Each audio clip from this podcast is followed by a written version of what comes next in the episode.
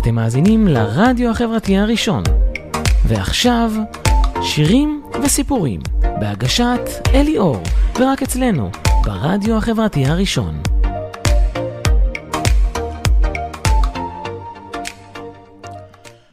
כן, שלום לכם מאזינים וצופים יקרים ואהובים. היום התוכנית של שירים וסיפורים היא על ביורק, החלק הרביעי והמסכם האחרון. היום אני הולך להציג ולספר על יצירות של ביורק שטרם הצגתי, גם ככה טיפה להסתכל מה שנקרא ב-50,000 רגל כזה, לראות ככה מה קורה עם ביורק, הרי מסלול מאוד ארוך ואני פשוט עושה השלמה עד 2017 מבחינת אלבומים, ומה קורה איתה היום, הרי יוצא איזה סרט שהיא תופיע בו באפריל, וגם יש לה עכשיו אלבום חדש שהולך לצאת כנראה הקיץ, זה מה שהיא אמרה, לא אמרה מתי, אבל מתישהו הקיץ היא הולך להוציא עוד אלבום, ככה לראות בכלל את האדם, ביורק ככה סיכום מה קורה איתה היום, היא קצת יותר קטנה ממני, בת 56, אבל אני זוכר שמאז שאני בערך, פעם ראשונה שאני זוכר שמעתי אותה, זה היה דווקא בצבא, טוב, יותר קטנה ממני, אז האלבום הראשון של הדביוט כמובן, דביוט שזה יצא בשנת 1993, כן, ב-93, ואז אני, כן, אחרי הצבא קצת, מאוד מאוד אהבתי לשמוע אותה, בקיצור, אז זהו, אז נתחיל. אז ככה, קודם כל אני הולך טיפה גם להציג על אמונותיה הפוליטיות, קטעי וידאו שתרם הצגתי מילדות ועד היום, כל מיני קטעים ככה מיוחדים ויפים, וגם ההופעה האחרונה שלה, ממש לפני ימים אחדים, זה היה ב-5 לפברואר, כן, משהו כמו בערך 10 ימים, לפני 9 ימים אפילו רק. אז ממש יש לי קטעים שהיא מופיעה בקליפורניה, באיזה מקום בקליפורניה. נדמה לי זה היה לוס אנג'לס, אני חושב. לאחר מכן אני הולך להציג שירים שבחרתי מאלבומים של ביורק שטרם הצגתי אותם. הראשון זה ביופיליה משנת 2011, וולניקורה משנת 2015, שקשור לפרידה שלה מהבן זוג אז, שזה קשור לסרט היפני, שתכף אני אגיע לכל הפרטים. אוטופיה משנת 2017, זה בעצם האלבום האחרון שהוציאה עד עכשיו, והיא הולכת להוציא גם, הנה 2022, היא הולכת להוציא עוד אלבום, לפי מה שהיא סיפרה, הקיץ. עכשיו, כאמור, ביורק גם מתכנת להוציא, כמו אמרתי, עוד אלבום זה, אבל גם באפריל זה יקרה. לא רק שהיא תשחק בסרט החדש The Northman, שדיברתי עליו הפעם קודמת, אפילו הצגתי מהטריילר, אבל גם הבת שלה. כן, גיליתי שגם הבת שלה תשתתף בסרט הזה. היא והבת תשתתפו, ויהיה מעניין לראות את זה. זה סרט כזה מושקע מאוד מאוד יפה. מי שראה את הטריילר יודע על מה אני מדבר. עכשיו, לפני שנתחיל, אני עושה טיפה ככה איתורים קצרים כלליים, אבל הפעם טיפה מקוצרים, כי יש כמה שיפורים. אז ככה, קודם כל, לגבי אפשרויות צפייה והזנה תוכניות קודמות, אז זה משהו די חדש, מה זה חדש? 10 ימים לפני, כמה ימים, כן, בערך 10 ימים, אז אפשר להזין את זה לתוכניות כפודקאסט. אני צריך לעשות המרה ולהעלות, אבל משהו כמו 70% מכל התוכניות, אני משדר היום, התחלתי את האחרי 1.5 שנה. זאת אומרת, זה היה ב8/6, אז כן, אנחנו ב-14 לפברואר, אז אני כבר אחרי 1.5 שנה של שידורים, מתחיל לקראת השנה השנייה להשלים, ויש עשרות תוכניות שהעליתי אותם כפודקאסטים. עכשיו, איך עושים? איך מגיעים לשם? באתר רדיו החברתי הראשון, בטאבים למעלה, יש טאב כזה שנקרא ארכיון תוכניות, זה בצד שמאל. בצד שמאל שלכם, אתם תראו את זה בצד שמאל, ארכיון תוכניות. אתם עושים קליק על ארכיון תוכניות, בשורה הראשונה, אשר אתם רואים באנגלית, כתוב Long Lasting Songs, באלי אור, שזה אני, ושם יש את כל הפודקאסטים שהעליתי 10. יש לי עוד איזה 70% בערך העליתי. עכשיו, בכל פודקאסט כזה, גם שמתי לינק של ליוטיוב של זה, זאת אומרת, אתם יכולים לעבור כמובן לערוץ היוטיוב, ולעשות סאבסקרייב, פשוט לקבל תזכורת שאני מעלה עוד תוכנית פעם בשבועיים בעיקרון.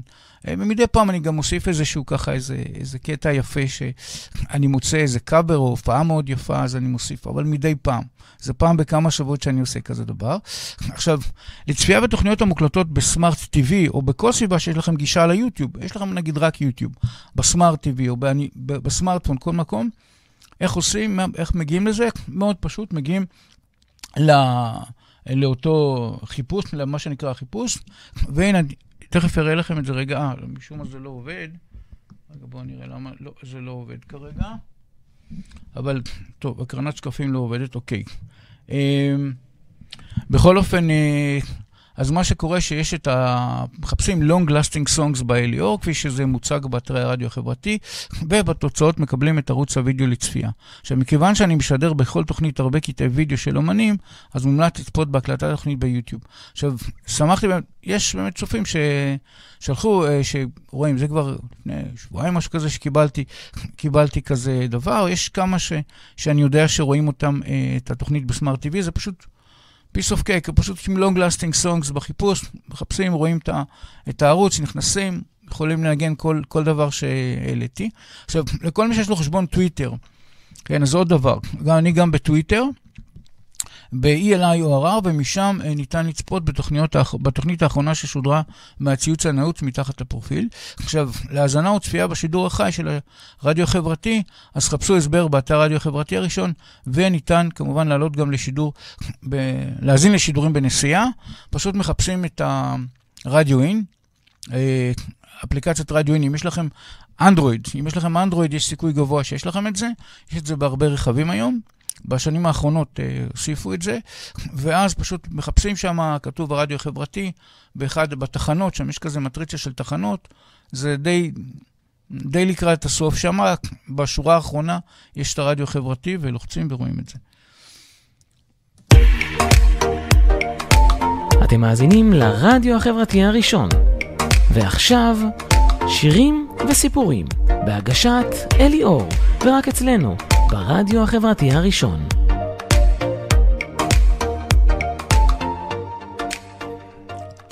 כן, אז היום אני הולך להציג שירים שבחרתי מהאלבומים הבאים של ביורק שטרם הצגתי.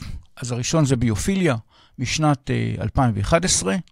גם מדבר מה זה ביופיליה, יש שם, כל דבר שם יש לה, זה לא סתם, היא עשתה פה מאוד מסודר של כוונה, ביופיליה זה משהו אחד, 2011, זה נחשב אגב לאלבום השביעי, ותכף אני אסביר את כוונתי, וולניקורה בשנת 2015, שהוא האלבום השמיני, ואוטופיה משנת 2017, הנחשב לאלבום התשיעי. למה אני אומר את הנחשב ל? כי מה קורה? למספור אלבומים של ביורק. ביורק עצמה, היא מתייחסת לזה כאילו הדביוט הוא האלבום הראשון, בשנת 93. אבל כשבודקים מה שנקרא בבית שלה, בקורות חיים שלה, זה לא נכון.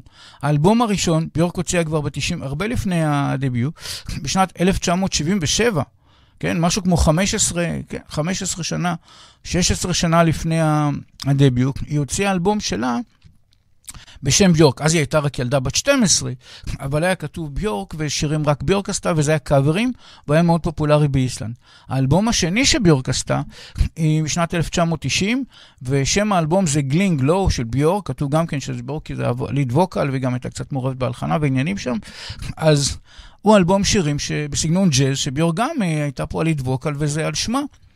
אז למעשה שני אלבומים נוספים, אבל תמיד ביורק, היא עושה ריסט, היא אומרת לא, גם היה לה את השוגר קיובס וכל מיני, וקיוקל, והיא הוציאה כל מיני דברים, אבל לא מעניין אותה. היא רוצה לספור את זה מדביוט, זכותה, כבודה במקום המונח, זהו, דביוט זה הראשון, בסדר. אבל כאילו זה כאילו שלה, זה 100% שלה, זה הרעיון שגם הלחנה וגם ליריקה והכל, והחלטות והכל זה שלה. יש בזה משהו, שזה לא בדיוק שם הייתה ילדה בת 12, ההורים, אז זה קצת כן, הגיוני. עכשיו, כאמור, ביורק הקיץ הולכת להוציא עוד אלבום השנה, וגם באפריל הולכת לצאת לסרט, להיות סרט שהיא מככבת בו, The Northman, היא והבת שלה, ועכשיו, לפני שאני אתחיל ממש לעבור ולהשלים החלט אלבומים, איזה כמה דקות שהכנתי, אז אני רוצה להציג קטע דוקו, ורעיונות שערכתי באמת לכמה דקות ממשהו כמו, בחיי משהו כמו 10 שעות, זה לא יומן, כל מיני קטעים, יש המון קטעים מעניינים של דוקו עליה ודברים שהיא מספרת, ענק. אז מתוך זה ככה ליקטתי ככה את הדברים שנראים לי הכי חשובים, אז ככה, התוכן שערכתי כולל ככה.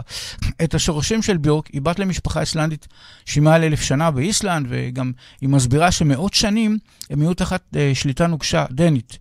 כן, זה קצת מזכיר את מה שקורה עכשיו עם רוסיה ואוקראינה, אבל הם היו נשלטים בצורה די קשוחה מהדיינים, ואסור היה להם אפילו לעסוק במוזיקה ושירה.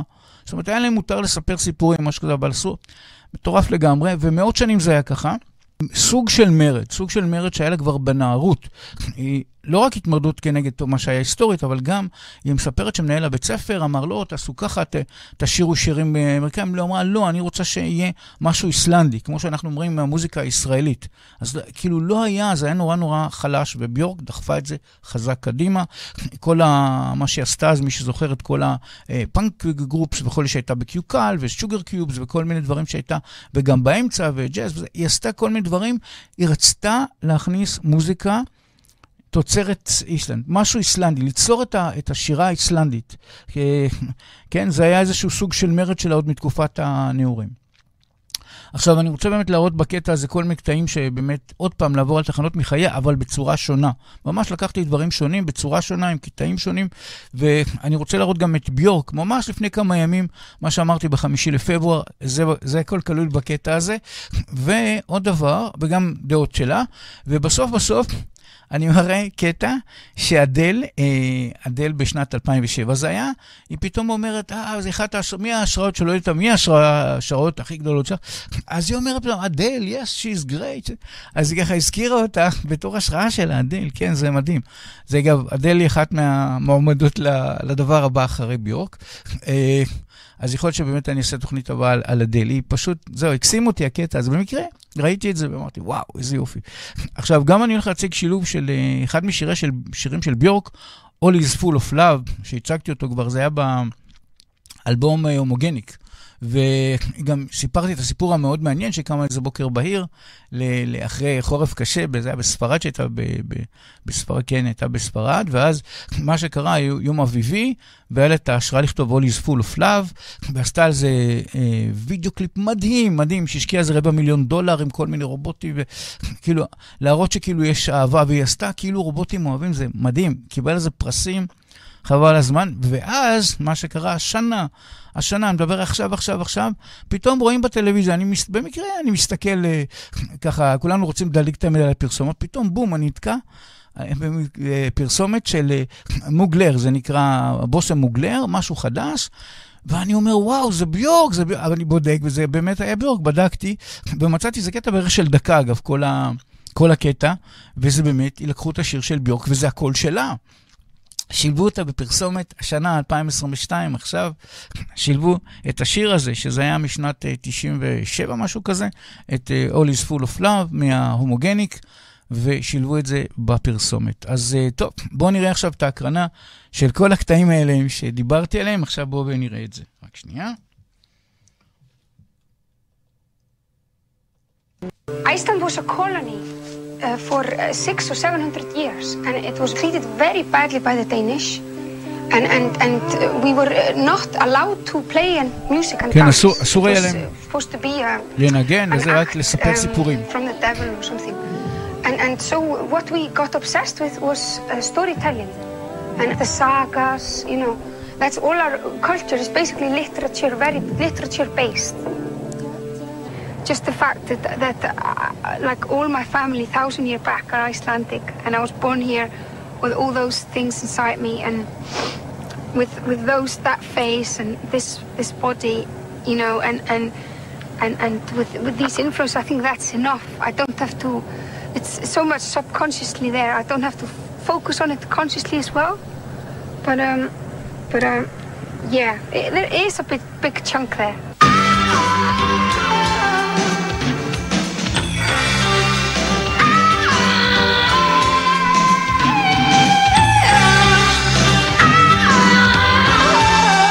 You cannot say that Björk is copying anybody. This personality, that's absolutely unique. The warmth, the mature attitude to life, but the heart of a child. Björk Guðmundsdóttir was born on November 21st, 1965 in Reykjavik, Iceland. While studying classical piano in elementary school, Björk was contacted by a label representative who heard one of her recordings on the radio. She released her first self-titled album in 1977 when she was only 12 years old. הנה זה אחד מהקטעים שהיו שם באותו אלבום, שהייתה בת 12. זה עם השוגר קיובס, מי שזוכר. With Björk on vocals, the alternative rock group signed with independent label One Little Indian and quickly gained a cult following in the UK and the US, Gling Glow. ופה היא עברה לגלינגלו, זה ג'אז כזה. זה היה בשנת 1990. ואז החליטה לעשות את שלה. She then moved to London, England to pursue a solo career. Björk teamed up with producer Nellie Hooper and released her first solo single in 1993. This international hit was accompanied by an influential music video directed by Michel Gondry. The well-received dance-influenced effort, Debut, followed that same year. תכף נראה, הנה זה דייוויד אטנבורג, הוא היה השראה שלה לשיר. זה היה השראה שלה לשיר Human Behavior, השיר המפורסם שלה זה השראה ממנו. תוכנית ב-BBC שהוא שיר, תוכנית טבע. מסביר לדבר נורא מעניין שציפור שדעת לחכות קולות אחרים, מדהים. And featured several tracks that charted in both the UK and the US. Debut's success paved the way for Björk to collaborate with other artists. She then released her sophomore disc Post in 1995. The critically and commercially successful record once again featured dance and techno sounds, but also played with other genres such as trip hop and pop.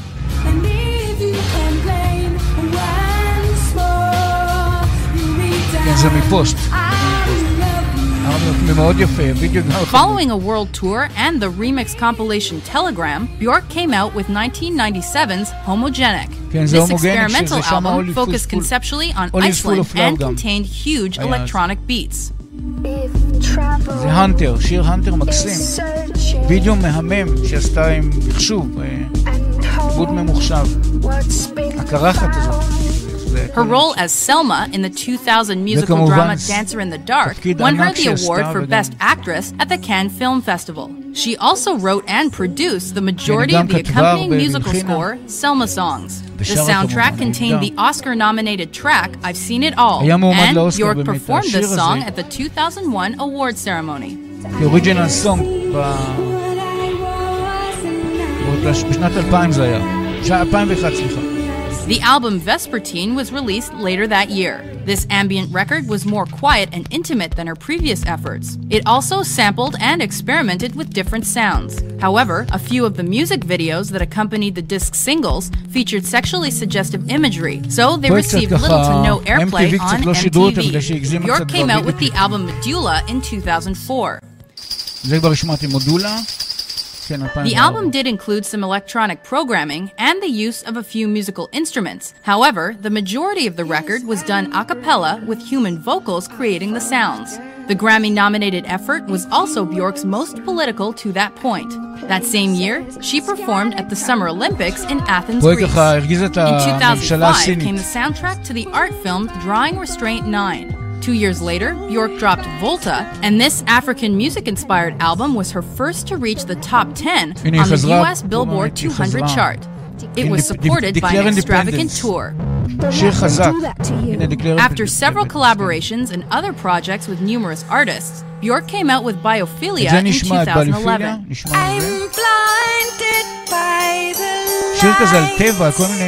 Though it was released as a regular CD, the musical project also encompassed specifically created iPad apps for each song on the record. This project was unique as it was the world's first app album. Whether it's her singing style, her avant-garde musical ideas, or her fashion sense, Björk has always been one of a kind. I think I'm just one of many people who have stood up and spoken out, but I have to do it. I will not be able to live with my own conscience when my grandchildren drive around Iceland and it's just full of, you know, like factories and smelters and I mean, it would be horrendous, you know. She showed her commitment by donating sales of her single Natura to the cause. She might look small and sweet, but she's got a loud voice and it looks like she's got strong political views too. Björk has always been known for being a bit controversial, but upsetting a whole country, that might just be a first. At a concert in Shanghai, the Icelandic singer shouted Tibet, Tibet, נוהג באמצע הופעת בטיבט כשהממשלה הסינית שמה.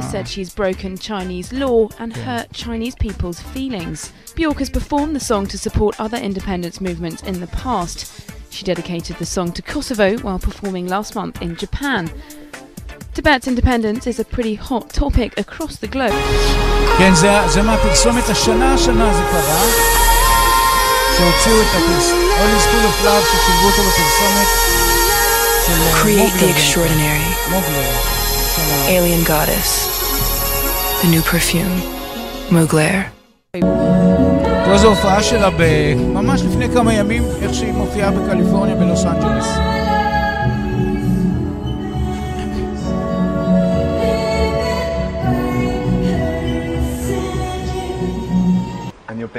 זהו, זה אדל בתחילת דרכה, 2007.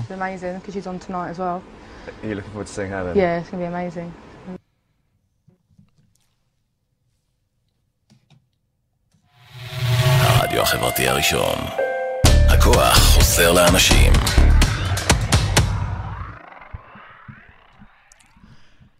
כן, אז עכשיו ככה, אני חוזר לזכור, להתקדם עם אלבומים ושירים. עכשיו כרגע, לפי הסדר, אז הגענו לאלבום השביעי של מה שהיא.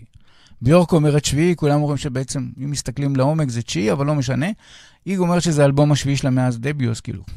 אז שמו ביופיליה, והוא יצא באוקטובר 2011. עכשיו, מה זה ביופיליה?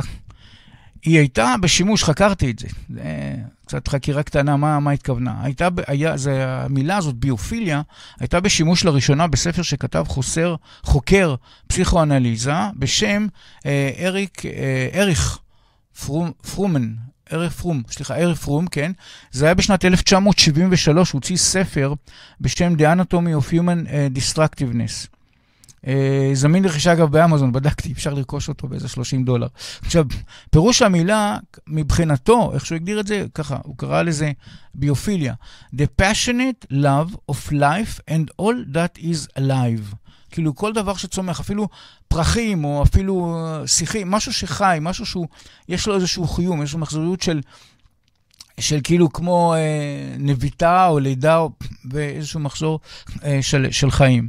עכשיו, השיר הראשון באמת באלבום היפהפה הזה, אז בחרתי את השיר שנקרא קריסטליין, והוא הליד סינגל של האלבום ביופיליה. עכשיו, הליד סינגל הזה, קריסטליין, יצא לפני האלבום, ב-28 ליוני ב-2011, כאמור האלבום יצא בקראת סוף אוקטובר כזה, משהו כמו 4 חודשים אחרי זה, או 3.5 חודשים אחרי הליד סינגל. עכשיו, קצת להסביר על הקריסטליין. קודם כל סיפור השיר. קריסטליין הוא תהליך הקריסטליזציה עם הזמן שחל בטבע. בתנאים מסוימים למצב סדר מבני מיוחד, זאת אומרת, הוא מגיע למצב סדר מבני מיוחד, שזה arrange in a highly ordered microscopic structure. ממש בצורה סדורה, זה, הצורה הקריסטל היפה זה בגלל שזה סדור בצורה מאוד מסוימת המולקולות. כאילו. עכשיו, הרקע לשיר, מה שקרה זה היה ככה, לקראת פסטיבל מתוכנן ביוני 2011, לקראת הפסטיבל, זאת אומרת זה קרה עוד שם בתחילת 2011, אז ביורק התכוונה לשיר כמה שירים כמובן מהאלבומים הכי מפורסמים שלה, דבי ופוסט, והיא רצתה ליצור עוד שירים חדשים. אז היא התכוננה להופעה שלה בפסטיבל, היא התייחסה לזה בצורה הבאה, mediation on the relationship between music, nature and technology. למעשה, שיר האלבום כולו עוסק בשירים על היבטים שונים לפי יופי הטבע. עכשיו, יש פה איזה דגש שבין השורות, והתחלתי ככה, כל הפסיפה של מידע שלגבי ביורק, מה קורה איתה, היא למעשה אומרת את זה אפילו פה. היא לא אמרה, הקהל שלי, לא אמרה כלום, היא אומרת לא. היא בעצם זה דו שיח בינה לבין עצמה, היא רוצה ליצור דברים שהיא מאמינה בהם, היא חוקרת מוזיקה, חוקרת כל מיני טבע, כל מיני דברים, היא לא אומן רגיל שמחפש תלהיט הבא, ממש לא. ממש לא רואים את זה שהיא שונה. היא מתרכזת בנושא, עושה שירים על זה, עולרת לדבר הבא, עושה שירים על אותו נושא, תכף נגיע לזה. וזה מה שהתחיל איתה ממש חזק. זה התחיל עוד טיפה בהומוגניק, אבל פה בביופיליה, בום. זה ממש, היא מפוקסת באיזשהו נושא, והיא עליו. כמו שהיה אחר כך בווניקורה, ואחר כך באוטופיה, היא מתעסקת בנושא, ומסביבו היא כותבת שירים. פשוט מדהים. זאת אומרת, היא יכלה לעשות עוד מלא לעיתים לדעתי, היא פשוט אמרה לא רוצה, וגם אמרה את זה הרבה פעמים ברעיונות, היא אמרה שיש צדדים רעים לפרסום, זאת אומרת, היא אמרה שזה good and bad, והתחילה להסביר שלא תמיד היא אמרה, יש לה מספיק את הפרסום, היא יודעת לעשות הופעות, הכל טוב, היא לא חסר לה שום דבר, אז זה פשוט, אותי זה קצת ידעים מהקטע הזה, שהיא לא אכפת לה, היא שחררה לגמרי. עכשיו, בהתייחס לתהליך דומה של קריסטליזציה, מה שמדובר פה, השיר קריסטליין, אז כמו שיש קריסטליזציה בטבע, אני חוזר פשוט לשיר, אז יש גם קריסטליזציה בין אנשים קרובים, אנשים אוהבים בקרובים, היא אומרת שיש מין קריסטליזציה, מין איזה משהו של התגבשות של איזשהו, למשל כמו שאומרים שיש זוגות, למשל שהם זוגות שאוהבים והכל, והם באמת ביחסים קרובים מאוד, אז יש ביניהם איזו מין סימביוזה, איזשהו קטע של יחס כזה שבונה מין משהו שכאילו אחד יודע את השני, מבין את השני בלי אפילו לדבר, ולזה התכוונה, מין יחסים בין אנשים, זה יכול להיות גם הורים, זה יכול להיות גם ילדים, בין הורים לילדים, זה יכול להיות בני זוג, אבל יחסים מאוד קרובים, זה יכול להיות חברים קרובים, אבל לזה התייחסה בנושא של הקריסטליזציה שיש בטבע, ומהצד השני קריסטליזציה שכאילו בין אנשים קרובים. שהיא צוטטה ביחס לשיר הזה בצורה הבאה. I upset a lot of my life. פה, היא מדברת עכשיו בנושא המוזיקה. דווקא את המוזיקה, את הצד של ההלחנה, אז ביורק שאהבה מכיוון אחר דווקא מזה שירתה בנייה של ערים. היא אומרת ככה, I upset a lot of my life in buses and taxis, like 20 years of touring.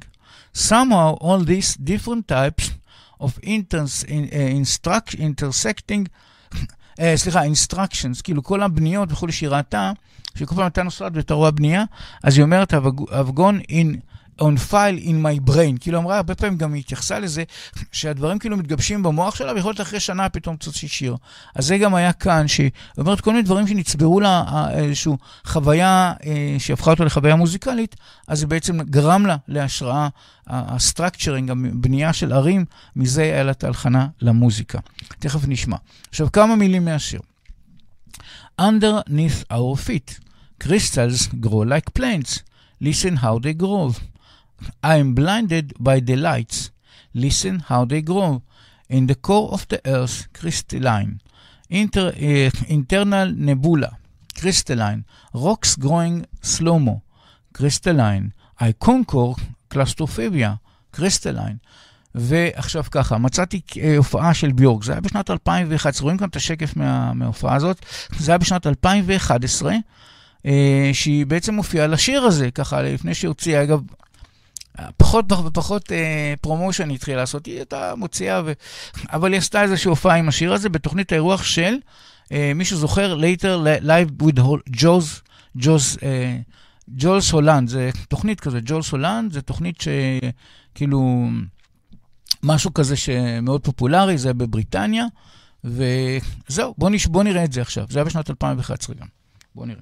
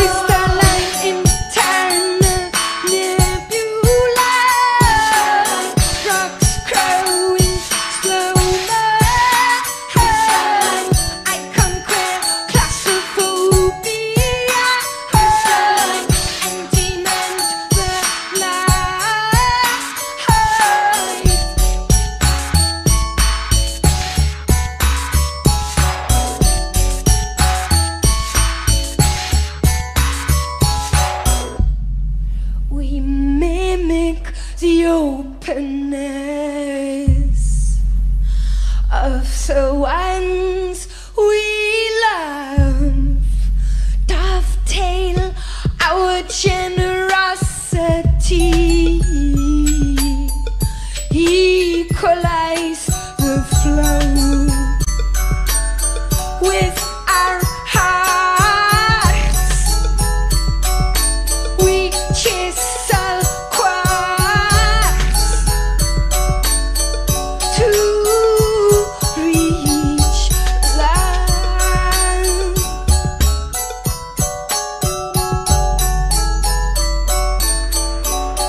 Crystalline.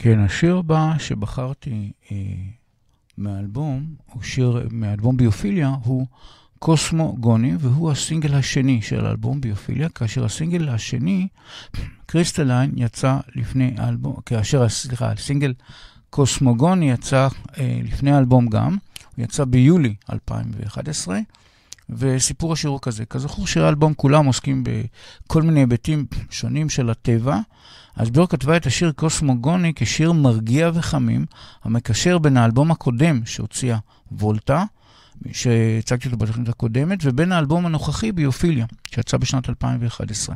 עכשיו, בתוכן השיר ביורק כתבה כמעין תרגיל של התרגעות עם עצמנו ביחס ליקום. עכשיו, על כתיבת השיר הזה, ביורק אמרה את הדבר הבא, This song is the music of the spheres, כאילו של המרחבים, של היקום, song of, for me. So it's all about copper and rotating things and harmony. השיר הזה מבחינת מוזיקה והליריקה די מתכתב עם השיר האלמותי של אלטון ג'ון, because משנת 1969, כי הוא מדבר על על העולם החל מהדברים הקטנים, כמו שנבט צומח ועד גרמי שמיים ענקיים, על האבולוציה ועלינו כאדם.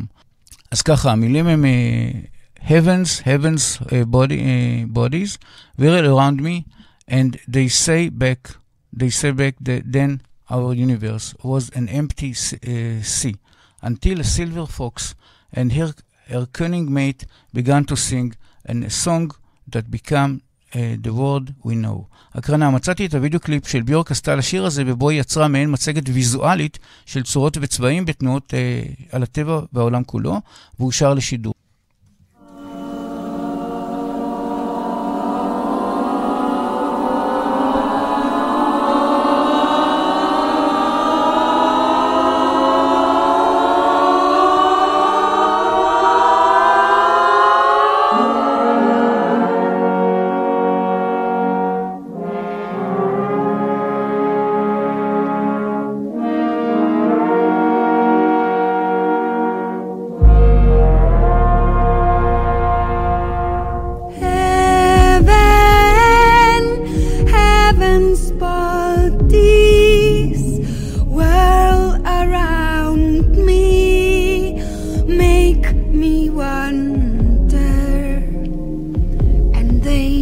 say back then, our universe was an empty sea until a silver fox and her cunning mate began to sing a song that became the world we know.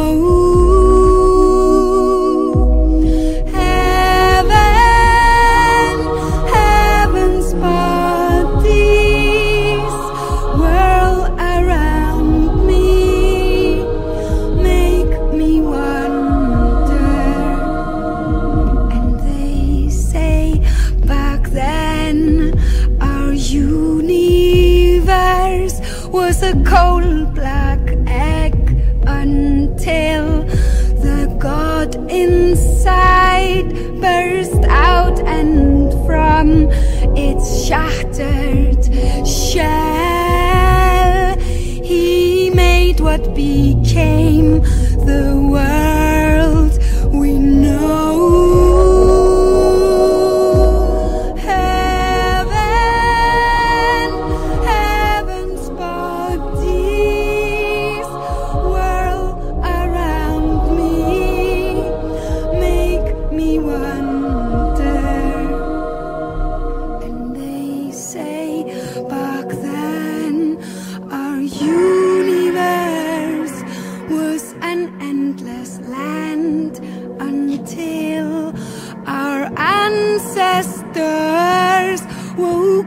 And before they went back to sleep, they carved it up into the world we know. Heaven, heaven's bodies, whirl around me, make me.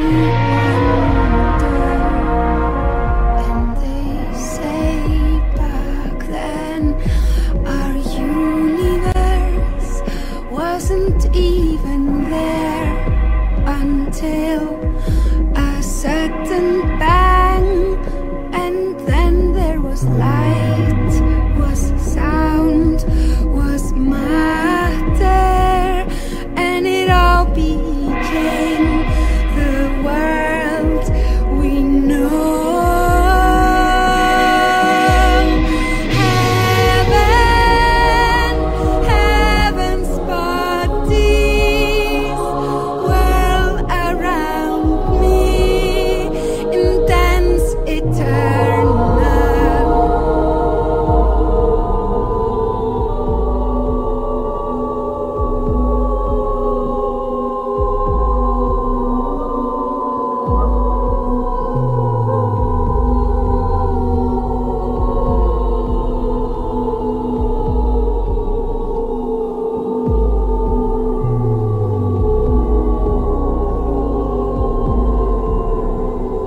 כאילו חוזרים לאדמה מהעולם, כאילו מטיל בעולם, חוזרים, כאילו נוחתים. זה רעיון שלנו. ואז כאילו מגיעים לחלקיקים, לאלמנטים הקטנים בצמחייה וכו' לכל מיני. הרדיו החברתי הראשון. הכוח עוזר לאנשים.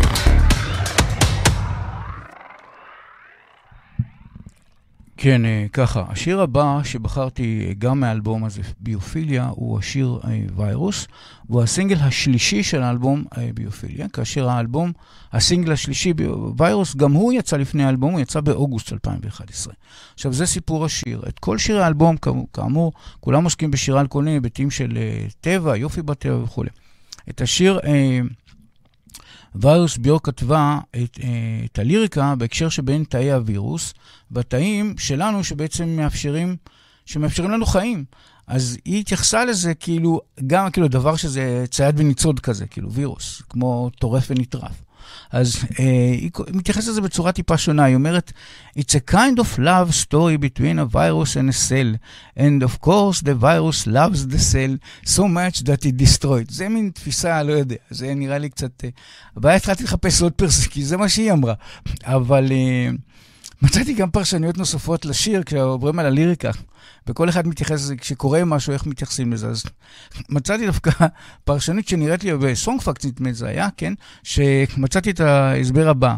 The lyrics to virus talks about dangerous relationships, יחסים מסוכנים, symbolic relationships in which one organism is a parasite for the other and takes benefit, כאילו משתלט ומנצל איזשהו benefit של אותו משהו שהשתלט עליו, even changing the other's behavior. עד כדי כך שכמו שקריש טורף איזה דג, אז הוא נטרף. מה זה changing the other behavior? עד כדי כך, כשאתה נהרס או כשאותו חיה ניצוד לה בכל איזה. מה זה? זה יותר מתאים לי, dangerous relationship. נכון, לא הצלחתי פה, אני חייב להגיד פה לא הבנתי מה ביורק התכוונה. עכשיו ככה, אז כמה מילים, like a virus needs a body, as soft tissue needs of blood, someday I'll find you, the earth is here, like a mushroom on a tree trunk, as the protein transmutates, I knock on your skin, and I'm in the perfect match, you and me, I adapt continuous, you adopt up, say welcome. השיר הזה, שביורק לא השקיעה באמת בקידומו, הגיע ל-UK אינדי, דירוג שירים כזה שנקראים עצמאית למקום 35. מצאתי וידאו קליפ יפיפה מ-2011 שנעשה לשיר וירוס של ביורק, המציג רקדניות, שמציגות את הקשרים המדוברים בשיר, ממש קטע יפהפה. זאת אומרת, פה יש ממש וידאו קליפ יפהפה שביורק עשתה, ואני יכול להקרין את זה, זה אושר לשידור, אני מאוד שמח. וזה השיר, היא באמת שתי רקדניות מקסימות וכל מיני אפקטים שביורק עשתה שם, אז בואו ונראה את זה.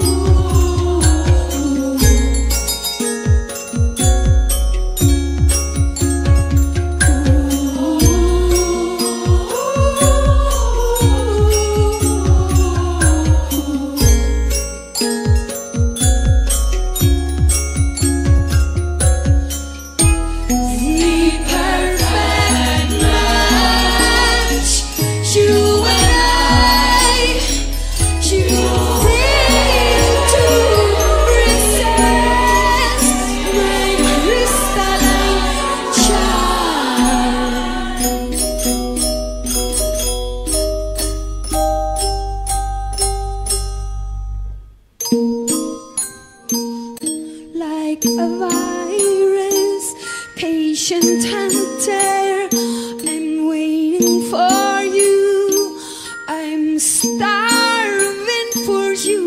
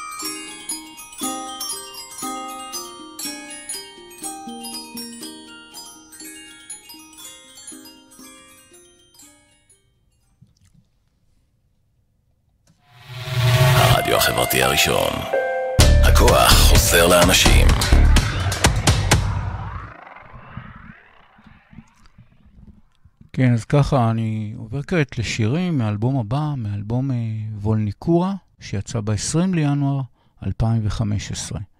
עכשיו, פירוש המילה וולניקורה. מה בעצם המילה הזאת? היא בלטינית למעשה שתי מילים, וולונוס וקורה.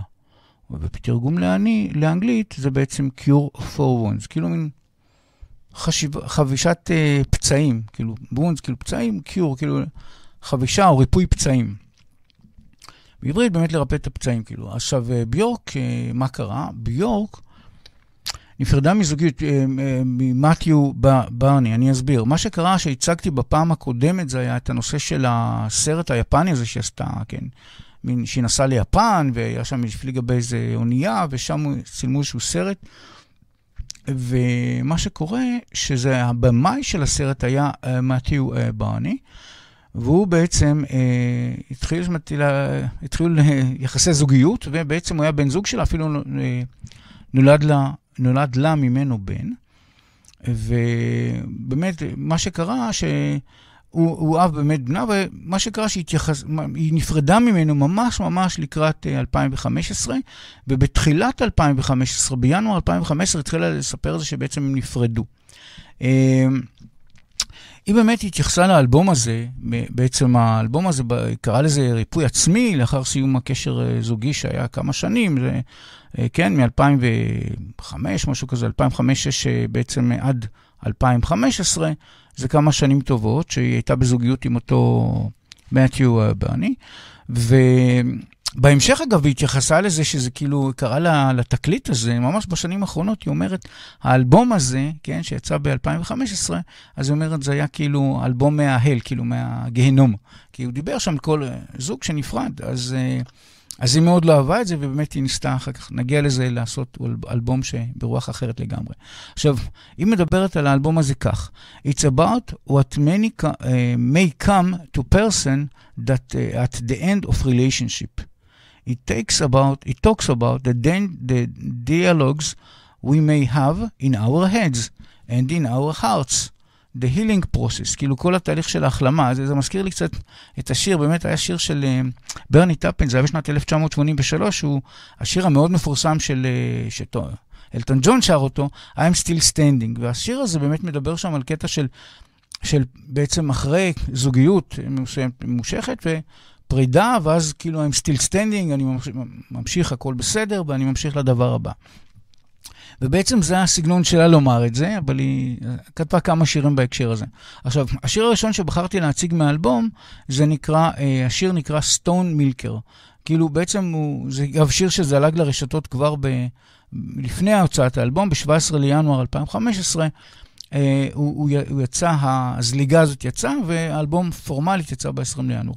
אבל גם הוא יצא, מה שקרה עם ביורק, היא הוציאה את זה ממש במדינות מסוימות, פינלנד, רוסיה, בלגיה, ממש בטפטוף. עכשיו, ביורק מסבירה שאת השיר הזה, סטון מילקר, היא כתבה על הניסיון לקבל רגש של חיבה ואהבה מאדם אחר. ב-17 לינואר 2015, ביורק השתתפה בפודקאסט, שקוראים לפודקאסט, אגב, Song Exploder, וזה היה אפיזודה מספר 60 באותו סדרת פודקאסטים. ובפודקאסט הזה ביורק התייחסה על השיר הזה, שם, אגב, באותו יום, זה מעניין, כנראה שהביא לו איזה דיסק-און-קי לדעתי, או משהו, כי זה זלג ממש, ממש אחרי הפודקאסט הזה זה זלג. ובאותו פודקאסט ביורק אמרה על השיר את הדבר הבא. It's about someone who's trying to get emotions out of another person.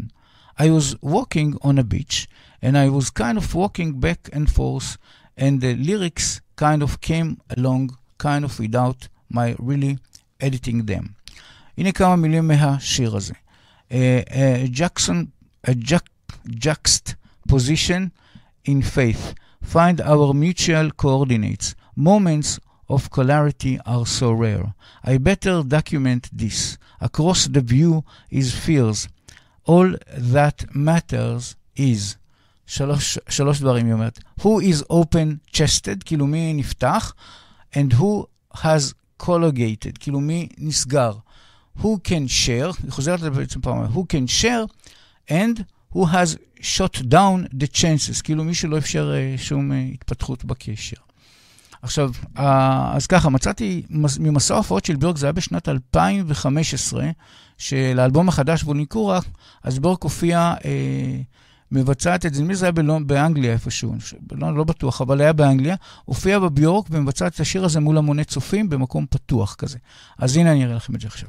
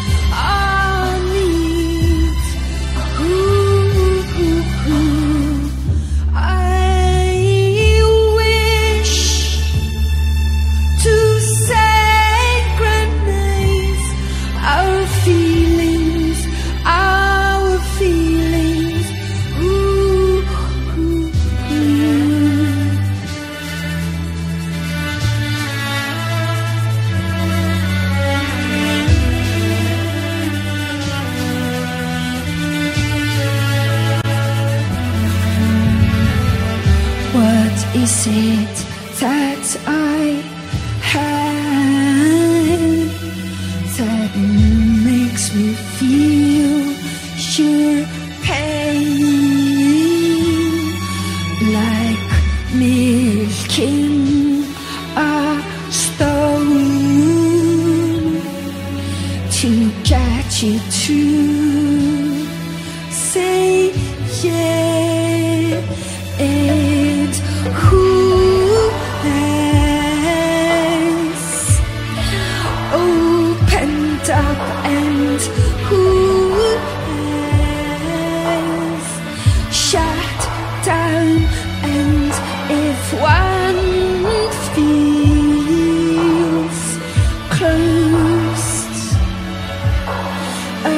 how does one stay open? We have emotional needs, oh needs. Ooh, I wish to synchronize our feelings,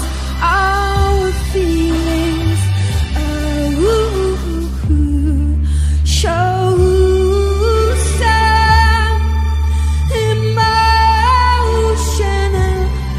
respect, oh respect,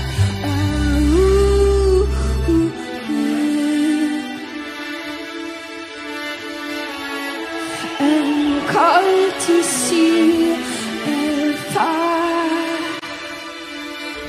can't hear how you see me do.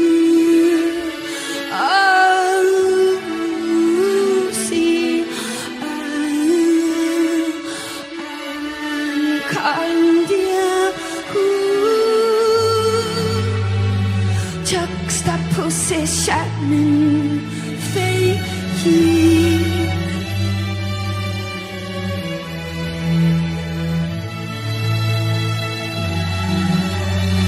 Find our mutual coordinate.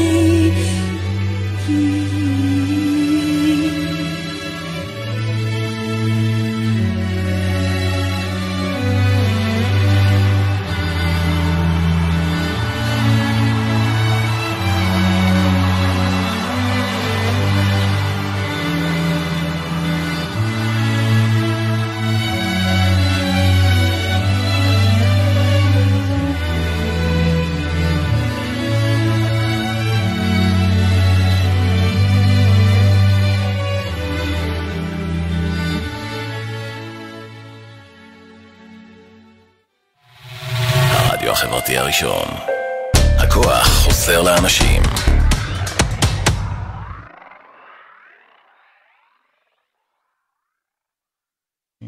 כן, אז ככה, מה שקורה, אנחנו ממשיכים מאותו אלבום וולניקורה, והשיר הבא שבחרתי הוא ליון סונג, והוא למעשה זלג לרשתות יום אחרי אותו פודקאסט, ב-18 לינואר 2015, כן, לפני יציאת האלבום. האלבום כמובן יצא ב-20 לינואר. ב-2015. ככה, מה שקרה גם יוצא עוד שוב, אני מזכיר, היא יוצאה את האלבום הזה ממש במעט מדינות, היא לא ככה הפיצה אותו לכל העולם, היא לא הולכה לעשות פרומושן לבילבורדים, כלום. היא מה שטוב לה, היא לא עשתה חשבון לאף אחד, בכיף. עכשיו, סיפור השיר.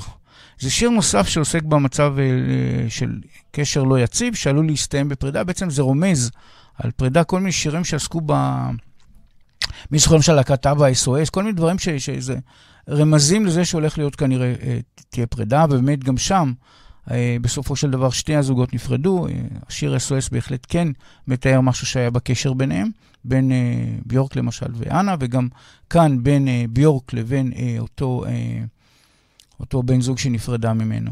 עכשיו, את הליריקה כתבה ביורק, וזה קצת שונה פה, וגם על חנת השיר, היא נעזרה בזמר, מפיק ומלחין מבנצואלה בשם ארקה, שבאותה תקופה, נדמה לי, כן, היא מתגוררת בברצלונה איזו תקופה. גם השיר הזה נכתב בהקשר לפרידה שלה, כמובן, כי זה אותו אלבום, מאותו מת'יו ברני, הוא היה, רק להזכיר, הוא היה באמת הבמאי של Drawing Restraint 9, שהצגתי פעם הקודמת, שכשל, ואגב, לא היה כזה סרט זה, ושהזכרתי אותו בתוכנית הקודמת. עכשיו, ביורק התייחסה לשיר הזה בצורה הבאה, I was stuck in uncertain place in relationship, כי לא באמת, היה לה תחושה, כאילו, זה בא ממנו, היה לה תחושה שהוא כזה, איך אומרים, מהצד כל מיני, היה לה תחושה שזה לא זה, שהוא לא מרוכז בה, שהוא כל פעם ככה בכיוונים אחרים. וזה התחושה שלאט לאט הגיעה לזה שזה היה נכון, ובאמת הם נפרדו.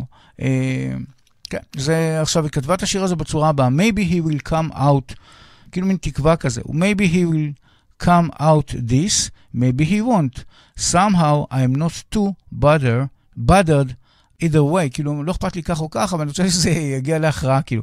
Maybe he will come out of this loving me. Maybe he will come out of this. I smell declarations of solitude. Maybe he will come out of this.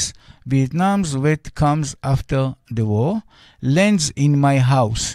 This white lion doesn't fit in this chair. בעצם היא אומרת, doesn't fit in this chair, כאילו שזה... הגמגום הזה, זה לא מתאים, זה צריך להסתיים בעצם. זה ככה הפאנץ' ליין בסוף. ש-This why the lion doesn't fit in this chair. עכשיו, הישגים. באיסלנד השיר הזה הגיע למקום 21, היא ממש כזה, לא... ובארצות הברית, בקטגוריה חדשה של שירים, שהופעת בטוויטר, אז הגיע למקום 47. כאילו, היה כזה, בכלל לא עשתה שום מאמץ של פרומושן על השיר הזה. מצאתי הופעה של ביורק באנגליה ב-2016, שהיא מצאת את השיר ליון סונגס מול המוני צופים במקום פתוח, ויש אגב ברקע וידאו קליפ שהיא עשתה, מופע שמלווה בוידאו קליפ שכולל רמזים מיניים ויזואליים. וזו גם כנראה הסיבה שהשיר הזה לא הוצג ב-MTV, כי שם כללה כל מיני, תכף תראו את זה, כזה מרים את זה גם כאילו במופע, וזה קצת על ה...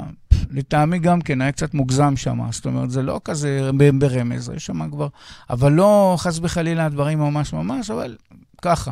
תכף תראו, תבינו, מי שרואה יכול להבין על מה אני מדבר.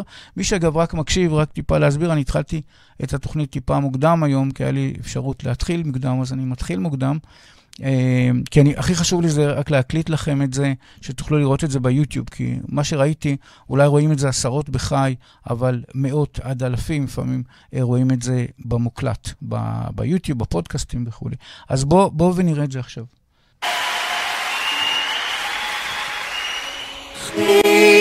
He will come out is maybe he won't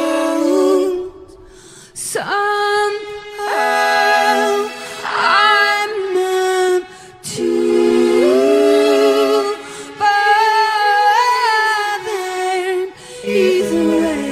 He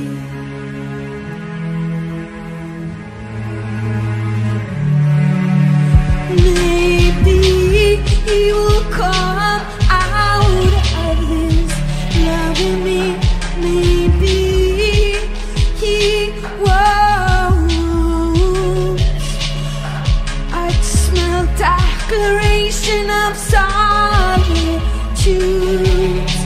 Maybe he will come out of this Vietnam that comes after the war.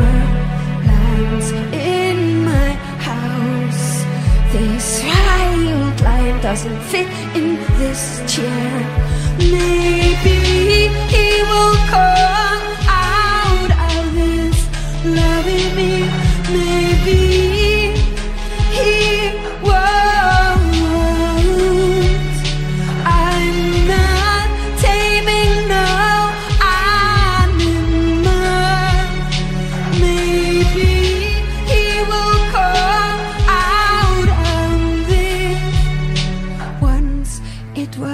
simple, one woman at a time, and reached its peak, then transformed. These abstract feelings, I just don't know how to handle them. Could I made through oil on one of his moves. But which one fires peak? Joy peak, humor peak, anything peak for clarity. Maybe he will come out and lose loving me. Maybe he won't. I'm not taming the animal. Maybe he will call out on this. Maybe he will come out this. Maybe he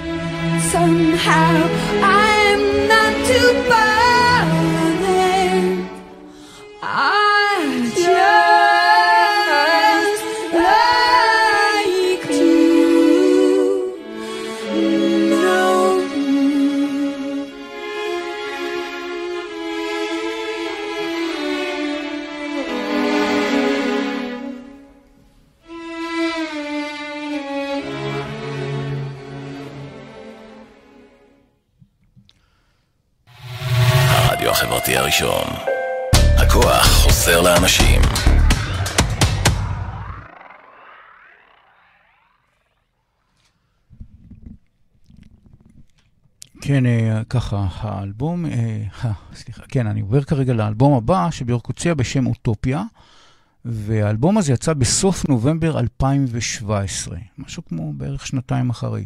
פירוש השם האלבום אוטופיה, למה התכוונה כאן? אז ככה, אוטופיה זה imaginary place in which the government, laws and social conditions are perfect. זו ההגדרה שמצאתי למילה אוטופיה בכלל, ו... אולי זה לא בדיוק government לזה, אבל אני מתייחסת לאיזשהו מין משהו אוטופי שהכל נפלא, משהו כזה.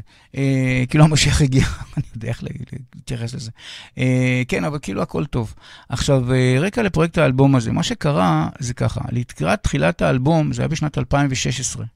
כן, אפילו לפני זה קצת, לא שקרה, ב-2016, תחילת 2016, היא זכתה, שוב בפרס, היא כבר זכתה כמה פעמים, בפרס שנקרא ברית אוורדס, שזה משהו, פרס מכובד מאוד בבריטניה, שכל מיני גדולים זכו בו, אז היא זכתה ב-Best International Female Solo Artist. נדמה לי שגם אימי מקדונלד זכתה בו, שהצגתי אותה. כן, כמה פעמים, גם ביורק זכתה כמה פעמים בפרס הזה בכמה שנים.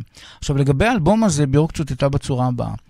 The new album is going to be really future-facing in hopefully way that I think is needed right now. כאילו בעצם היא בונה איזושהי אוטופיה לגבי העתיד, איך צריך לראות העתיד. עכשיו כאן היה בהקשר הזה, כשהיא התעסקה עם האלבום הזה, אז היא צוטטה בדבר הזה לאלבום הקודם, ווניקורה, כסוג של מצב, קרא לזה גהנום כמו גירושים, שכאילו קרא לתקופה הזה, כאילו הלר, כאילו זמן ה... שהיה גהנום, כל התהליך הזה של... בעצם היא לא התחתנה איתו, אבל הם היו בני זוג, ויש לה בן ממנו, מאותו מתיו הזה, וזהו, אז היא תחסה איזה דבר רע, ועכשיו רוצה ללכת לעתיד, קדימה לפני העתיד האוטופיים, הנפלאים. עכשיו, מה שקרה, ביורק התייחסה לאלבום הזה, כאילו זה מין איזשהו גן עדן, איזשהו משהו אוטופי, איזשהו שאיפה לאיזשהו משהו נפלא שיהיה. עכשיו, השם השיר הראשון שבחרתי, שהוא הסינגל הראשון שהיא הוציאה לפני האלבום, זה היה ב-15 לספטמבר 2017, שם השיר הוא The Gate, כאילו השער לגן עדן, כאילו. כאשר האלבום יצא, כאמור, רק לקראת סוף נובמבר, זאת אומרת, היא הוציאה את זה משהו כמו חודשיים, את הסינגל הזה לפני האלבום עצמו. השיר הזה שבחרתי מאלבום, הוא כזה, הוא נשנות לגבי סיפור השיר, כן? השיר הזה נכתב והולחן כעבודה משותפת, עוד פעם, של ביורק והמלחינה והיוצר ארקה, שאיתה כבר הצגתי שעבדה קודם, באלבום הקודם, אז השיר הזה בעצם הוא שיר על אהבה, אך יותר בהקשר של גילוי מחדש של אהבה גדולה, של עם עצמנו, וכאילו, וככה, בדרך רוחנית יותר ולא גשמית. עכשיו, לגבי ההלחנה, ביורק סיפרה שהתבססה ההלחנה על מוזיקה ונצואלה, שאומרת שהיה לזה תקליט וניל, כל מיני, יש לה אוסף של כל מיני תקליטי וניל, וכל מיני דיסקים וכו', שזה משהו משנות ה-70, שהיא שמעה ומזה היא קיבלה השראה. זה לא בדיוק אותו דבר, אבל היא קיבלה מזה השראה לרוח שלה, הלחן וכו', לצורה של הלחן. במוזיקה היא שילבה קולות של מעין ציפורים מכניים, בהשראה מקולות יצורים, מי שזוכר מלחמת הכוכבים, יש איזה יצורים כאלה שנקראים R2D2, משהו כזה. זה קולות כאלה מוזרים, כמו רובוטים, אבל לא בדיוק רובוטים, זה כאילו מין קול מוזר של חיה כזה. זה קולות טכנו כאלה, אבל מיוחדים. תכף נשמע את זה. ביורק עשתה על השיר הזה וידאו קליפ שכלל אותה לבושה בסמלה מאוד מיוחדת, שהזמינה לא פחות ולא יותר מעצב גוצ'י, וערכה כ-550 שעות להכין אותה שם, היה מאוד יקר, עשרות אלפי דולר, וגם מאות שעות עבודה של ההתאמה של זה לצילום. ותכף נראה את זה ממש, נראה את הצילום של הוידאו קליפ שעשתה, כי אישרו את זה, ואני מאוד שמחתי. בניגוד למדונה שכל דבר היה מלחמה, אז פה זה באמת היה בסדר. עכשיו, כמה מילים מהשיר. אז היא קוראת, כתוב ככה, My healed chest wound transforms into a gate. כאילו, זה כאילו הקטע של אחרי התרפות, שהכל בסדר, transforms into a gate, where I receive love from where I give love from, and I care for you, care for you, I care for you. care for you, care for you, care for you, I care for you, split into many parts, splattered light beams into prisms that reunite, כאילו אני מפזרת ומקבלת אהבה וכו', זה הקטע, ותכף נראה את זה גם בווידאו קליפ שעשתה. עכשיו, ככה הישגים, באיסלנד השיר זה גם כן, הגיע למקום 11 כזה, לא, אבל הופץ ביוטיוב, באייטון וכל מיני כלי הורדות כאלה שיש באינטרנט, ואני באמת מצאתי הווידאו הפורמלי של השיר הזה מ-2017, ועשיתי ניסיון, אני ככה מנסה כל מיני, ולהפתעתי, זה אושר להקרנה, שזה נדיר. אבל ביורק על הכיפה, כי היא אישרה את זה, זאת אומרת, לא בעלי זכויות היוצרים, אישרו להקרין את זה, הסכם, הכל בסדר. יש הסכם קומישן, לא לדאוג. אז בואו ונראה את הווידאו הפורמלי שביורק עשתה על השיר הזה, שהוא ממש מושקע ויפהפה לדעתי, ממש יפה. בואו נראה את זה.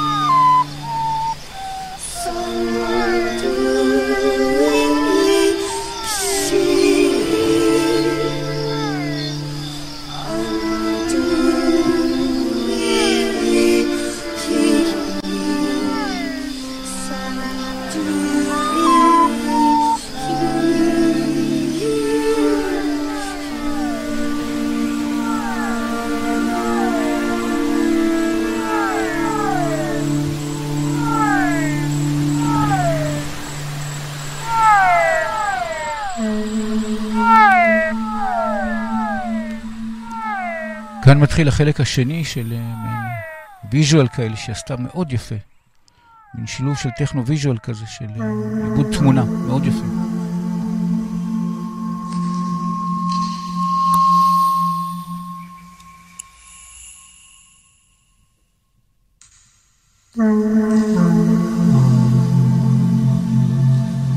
My healed child is wound,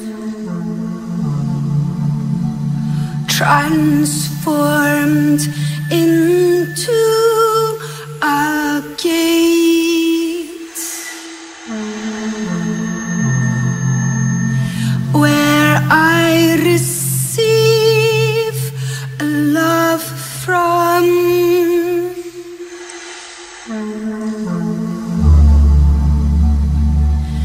where I give love from, and I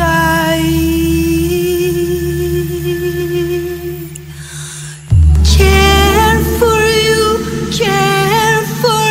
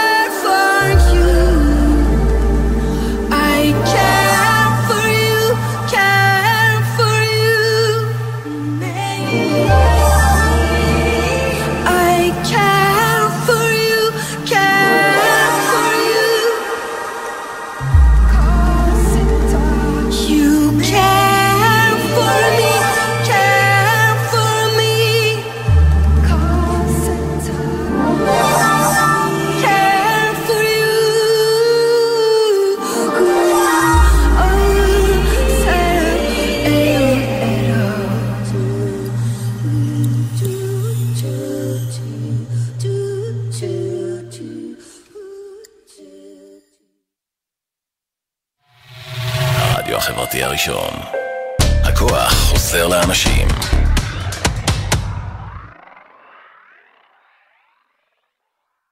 כן, השיר הבא שבחרתי מאותו אלבום אוטופיה שהוצא ב-2017 הוא הסינגל השני של האלבום שיצא באמת לפני, גם הוא יצא לפני האלבום ב-14 לנובמבר 2017 כאשר כאמור האלבום יצא לקראת סוף נובמבר.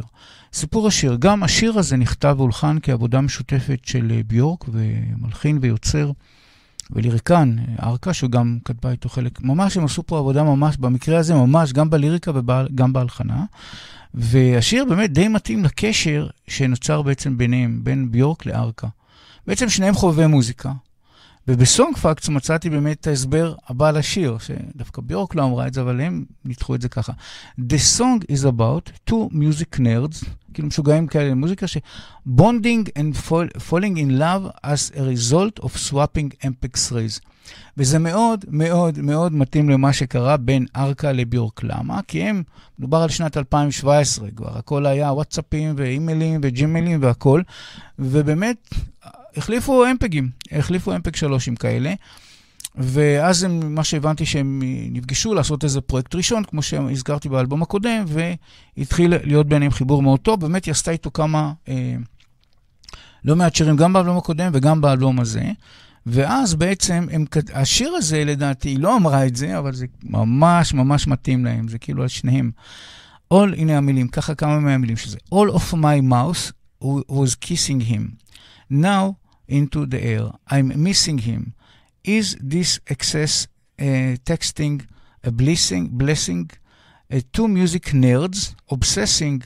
He reminds me of the love in me in celebrating vibrancy, searching each other, sending each other MP3s, falling in love to a song. וזה בעצם, falling love to ביניהם היה גם קצת, כי הבנתי שפיזית הייתה איתו תקופה, אז כנראה שיותר מזה, אבל כן, זה נוצר ביניהם קשר בעקבות האהבה שלהם למוזיקה ולכל מיני סגנות וכו'. ביורק, שוב, לא קדמה את השיר הזה למצעדים, כמו שאמרתי, התחילה את התקופה ככה שהיא עושה מה שטוב לה, לא חושבת על קהל, חושבת על עצמה, כל פעם לוקחת לעצמה נושא, כמו שהסברתי, פעם זה עולם הטבע, פעם אחת זה נושא של זוגיות, שהיה לה כל מיני בעיות בזוגיות, והאוטופיה שזה עוד איזה, לקחה נושא ועל זה אמרה, על הנושא הזה אני אכתוב שירים, אוטופיה, כל מיני שירים שקשורים בוא נגיד, משיח כזה דמיוני שהיא דמיינה. עכשיו, מצאתי את הווידאו הפורמלי של השיר, שהוא בליסינג מי, וגם הוא לתדהמתי, אני חייב להגיד לתדהמתי, הוא שר, כי בדרך כלל הווידאוים הפורמליים, בכל מה שאני ניסיתי, בכל מיני אומנים, בשנה וחצי פלוס שאני פה, זה לא קרה. שהאוריג'ינל, וידאו קליפ מאושר כזה, אין בעיה, יש קומישן אגרימנט, הכל סבבה, אז כן, זה אושר. אז בואו ונשמע את בליסינג מי של ביורק, משנת 2017, באלבום אוטופיה. בואו נשמע את זה עכשיו, בואו נראה את זה משאיר רגע. All of my mouth was kissing him. Now into the air I am missing him. This is excess texting a blessing.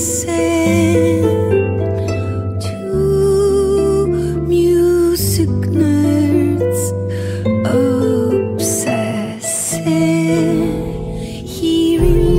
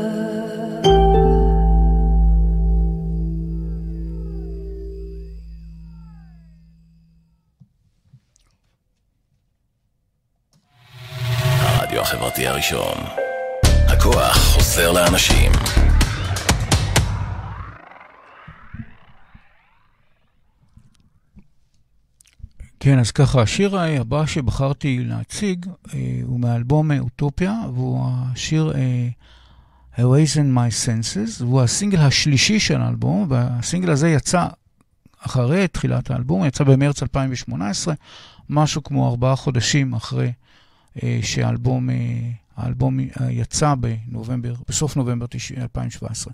עכשיו, סיפור השיר, גם השיר הזה נכתב והולחן כעבודה משותפת של ביורק והמלחין והיוצר ארקה. עכשיו, לפי ביורק זה יותר מזה, זה השיר הראשון שהיא וארקה ממש כתבו את הליריקה והלחינו ביחד, זאת אומרת, פול פרויקט, זה לא כמו שהוא עזר לה קצת פה ושם, לא. הם ממש כתבו את זה ביחד, וביורק ציטטה בעניין הזה כך, Arca and my senses was the starting point of the whole record. and literally the first song we did. זאת אומרת, היא אומרת שבעצם, אוקיי, זה בעצם, למרות שהיא הוציאה אותו יחסית מאוחר כשלישי, אבל היא אומרת שזה בעצם הדבר הראשון שהם עבדו והקליטו ביחד. זאת אומרת, גם את הליריקה וגם את ההלחנה. כאשר כשהיא אומרת את המילה we, אז כמובן ביורק מתכוונת לעצמה ולארקה שהיה כל הזמן איתה, שותף לכתיבה ולהלחנה, ממש הם היו פיזית תקופה. השיר הזה מדבר על רצון ותשוקה לקשר פיזי. עכשיו ככה, מילים. Just that kiss was all there is, every cell in my body, lined up for you, legs a little open, once again, awoken my senses, head topless, arise in my senses, arise in my senses. עכשיו ככה, גם השיר הזה, שוב, ביורק לא קדמה למצעדים, הסינגל הזה הופץ להורדה בכל מיני אייטיון וכל מיני הורדות כזה של MPEG 3, עכשיו, הקרנה, מצאתי את הוידאו הפורמלי של השיר הזה מ-2017, וגם הוא שר להקרנה, ואני יכול להקרן אותו. הנה, אני כבר מקרן אותו.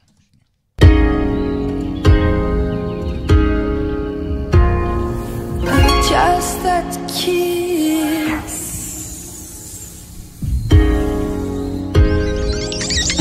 was all there is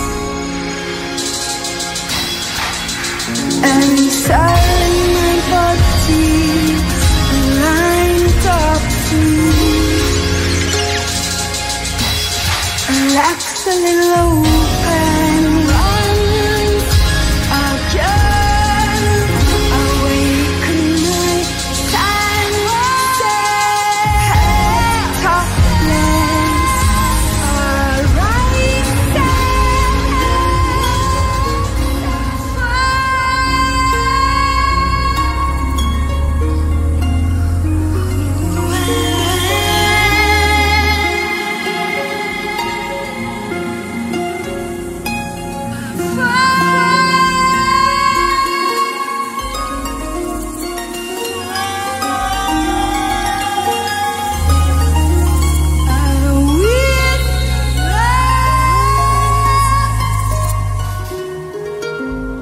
breaking my sunset with just a kiss.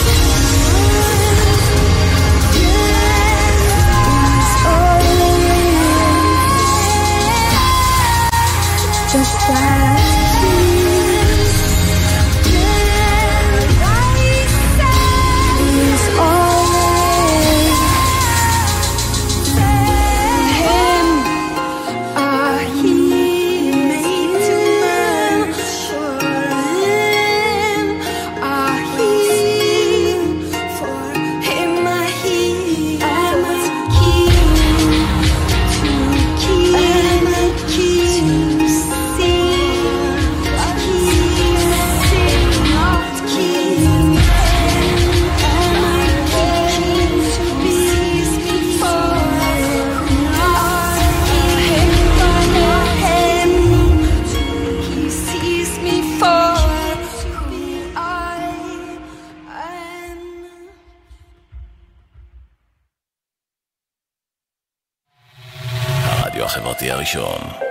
הכוח עוזר לאנשים.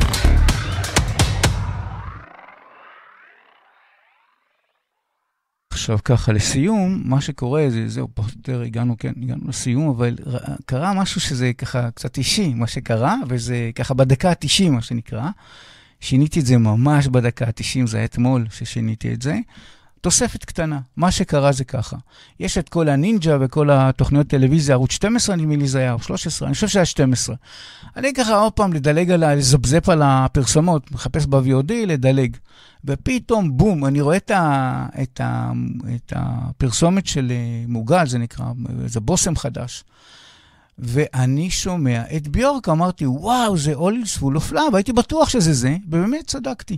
ככה מהשתי שניות ששמעתי, אמרתי, וואו, זה באמת זה, ומצאתי, זה משהו כמו דקה, זה לא הרבה זמן, אבל מה שקרה זה ככה, All Is Full of Love, הצגתי בתוכנית השנייה, זה היה הומוגניק, באלבום הומוגניק, וגם סיפרתי איך זה קרה, זה היה הקטע הזה שהיא הייתה בספרד, באולפן הזה שהקליטה את הומוגניק, והיא הייתה הולכת כל יום לטייל בחופים וזה, אבל מה, יש שם תקופה ארוכה של חודשים, משהו כמו חצי שנה של גשם, גשם, גשם, ומזג האוויר מחורבן, והיא קמה בוקר אחד, והכל כזה פורח ואביבי ונפלא, והיא כתבה את השיר All Is Full of Love, שיר מאוד מאוד כיפי ואופטימי, ועברו שנים, והנה 2022, אני מדבר על 1997 זה היה, וב-2022 היא פתאום חברה מאוד רצינית, בכל העולם מפיצה פרסום לבושם עם השיר הזה. זה ככה אמרתי, וואו, את זה אני חייב, ובדקתי, ואפשר לשדר את הפרסומת, בטח שלא אכפת להם שאני אשדר, אבל זה, שימו לב, זה ה-All Is Full of Love, Is Full of Love שהיא עשתה, להזכיר, היא עשתה משהו, פרויקט באיזה $250,000 רק על הקטע של אנימציה תת-ממדית כזה של רובוטים. קטע נהדר, נהדר שאסור להקרין אותו, לא יכלתי להקרין את כולו, אבל היא עשתה משהו מקסים בצד הוויזואלי של זה, של הוידאו קליפ, והנה עברו שנים, ופתאום חברה של פסמים משתמשת באותו שיר, לשלב אותו בפרסומת. פשוט מקסים. אז בואו נראה את זה, זה בערך דקה, משהו כזה, לסיום.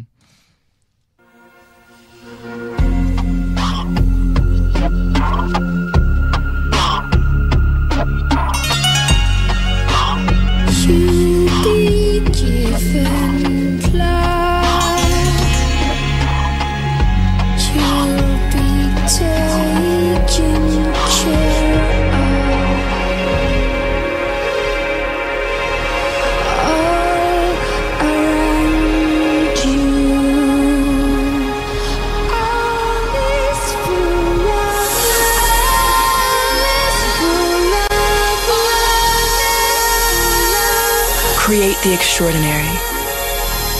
Alien goddess. The new perfume.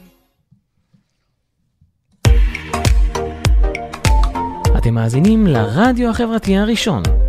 ועכשיו, שירים וסיפורים. בהגשת אלי אור. ורק אצלנו, ברדיו החברתי הראשון.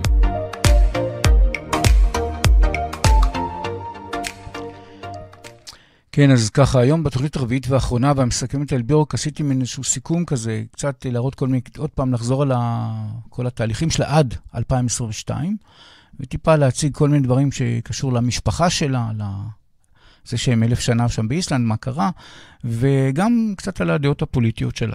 וגם תחושותיה, כל מיני דברים שהיא חושבת לגבי בכלל הנושא של...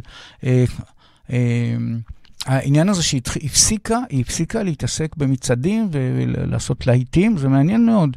היא אמרה, אני עכשיו אעשה מה שאני רוצה, לקחה לנושא וחקרה ועשתה שירים לפי נושא, זה מטורף. פשוט אין דברים כאלה. אני רואה את כל המאמנים שהצגתי, מדונה, הלכה לחפש את הלהיט הבא מזה ומפה, והפכה את כל העולם לחפש את הלהיט הבא. אצל ביורק אין את זה בכלל, כבר מהומוגניק, אין.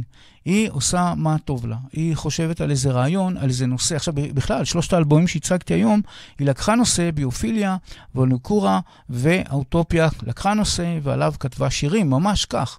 זה נדיר מאוד, הגישה הזאת נדירה, ויש לה, דעתי, דברים יפהפים. היא בכלל חוקרת, דרך אגב, לא יודע, לא הדגשתי את זה מספיק, אבל היא למעשה, אימא שלה, והמשיכה את דרכה של אימא שלה, חוקרת נושא של מוזיקה בכל מיני כלים וצלילים, איך סאונד, ומצד שני איך לחבר סאונד לויז'ואל, מי שראה כל מיני דברים אפקטים שעשתה, אז היא ממשיכה בזה עד היום לחקור קשר בין צילים מיוחדים, ויז'ואל של זה, וזה ככה היא ממשיכה. עכשיו הצגתי כמובן שירים נבחרים מאלבומים, ביופיליה 2011, ווניקורה מ-2015, זה קשור לפרידה שלה מהבן זוג שבעצם אב בנה, אוטופיה מ-2017, זה היה בעצם האלבום האחרונות שכיסיתי, וממש כרגע, כעת, כן, כרגע, ביורק שם חורשת ארצות הברית, יש לה כל מיני בקליפורניה וזה, בארצות הברית כל מקומות, ואחרי זה אירופה, פריז ולונדון וכאלה, ואני רק רוצה להזכיר עוד דבר אחד, ביורק נמנית עם 10 אנשים שעשויות להתווסף למועדון היוקרתי העולמי של Rock and Roll Hall of Fame בארצות הברית,